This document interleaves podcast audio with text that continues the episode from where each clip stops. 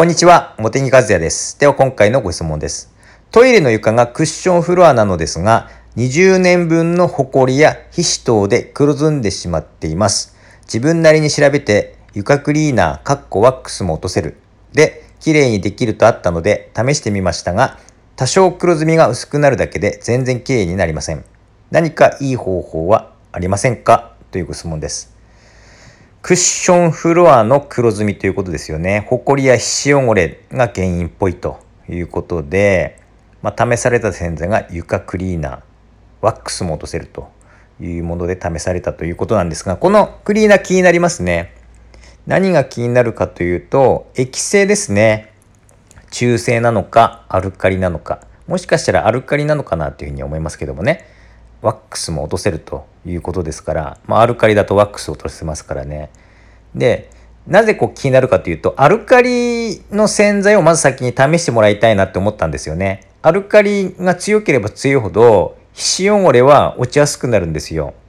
なので先にアルカリ洗剤を試してもらいたいと思ったんですが、あの、この床用クリーナーが、まあ、お使いになった床用クリーナーが、もうアルカリであれば、まあ、そのステップいらないのかなと思ったんですけれども、まあ、念のためやってみたいっていうことであれば、アルカリ洗剤を試されるのがいいと思います。もちろん強ければ強いほどよく落ちるんですけれども、まあ、身近で手軽なものだと顔のマジックにですね、あの緑色のスプレーのタイプ。結構アルアルカリ度高いですし、まあ、活性剤とか溶剤とかも入ってて、油汚れ、皮脂汚れにはとても効果的ですので、まあ、それを使ってやってみるというのがまず第一ステップですね。うん、でも皮脂汚れでもですね、まあ、そういった素材によってはですね落ちないことってあるんですよ。はい。例えば私の経験したところではまず昨日掃除しましたがうちのですねダイニングチェア座面のところがあの合皮なんですよウレタン素材でベージュなんであのだんだん黒くなってくるんですよねでそれがですねあのズボンの色移りなのかあの食べこぼしが原因なのか、まあ、皮脂皮脂汚れが原因なのかわからないんですけれども、まあ、いずれにしてもですねあのその黒い汚れが落ちないんですよね。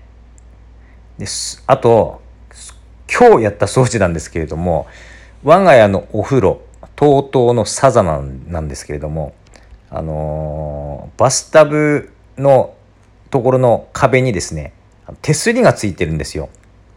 で手すりの素材がですねゴムっぽい感じの。でそこがですね黒ずんでくるんですよね。じわじわじわじわ。徐々に使ってると。でその黒ずみもカビでもないしカビであればカビキラーで落ちますからね。で皮脂汚れにしては頑固なんですよ。でも皮脂汚れなんでしょうね。その素材との相性で頑固になるんでしょうね。でそれもですねあのー、やっぱりあの頑固であの普通のバスクリーナーとかアルカリ洗剤で落ちないんですよ。はい、ででその椅子の座面の汚れもアルカリ洗剤で落ちないんですよ。だから皮脂汚れでもそういうふうなですね素材との相性であの落ちにくくなるっていうふうなことはあるんですよね。でその2つどちらもですね綺麗に落としたんですよ。椅子も手すりも。で何で落としたかというと橙の雫という洗剤です。はい。それと、あのー、桜たわし。このセットで落としました。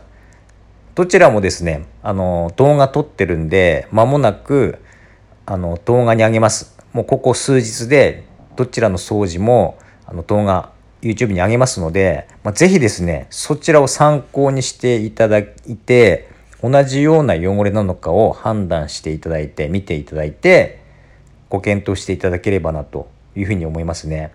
はい。でもですね、必ずその橙の雫と桜たわしのセットで落ちるとは分かりませんよ。やってみないと分からないです。はい。でもまあ、汚れを実際に私も見ていないんですが、その方法が結構あのいけるのかなっていうような感じがしましたので、うん、お話しさせていただきました。はい。ということで今回はこれで終わります。どうもありがとうございました。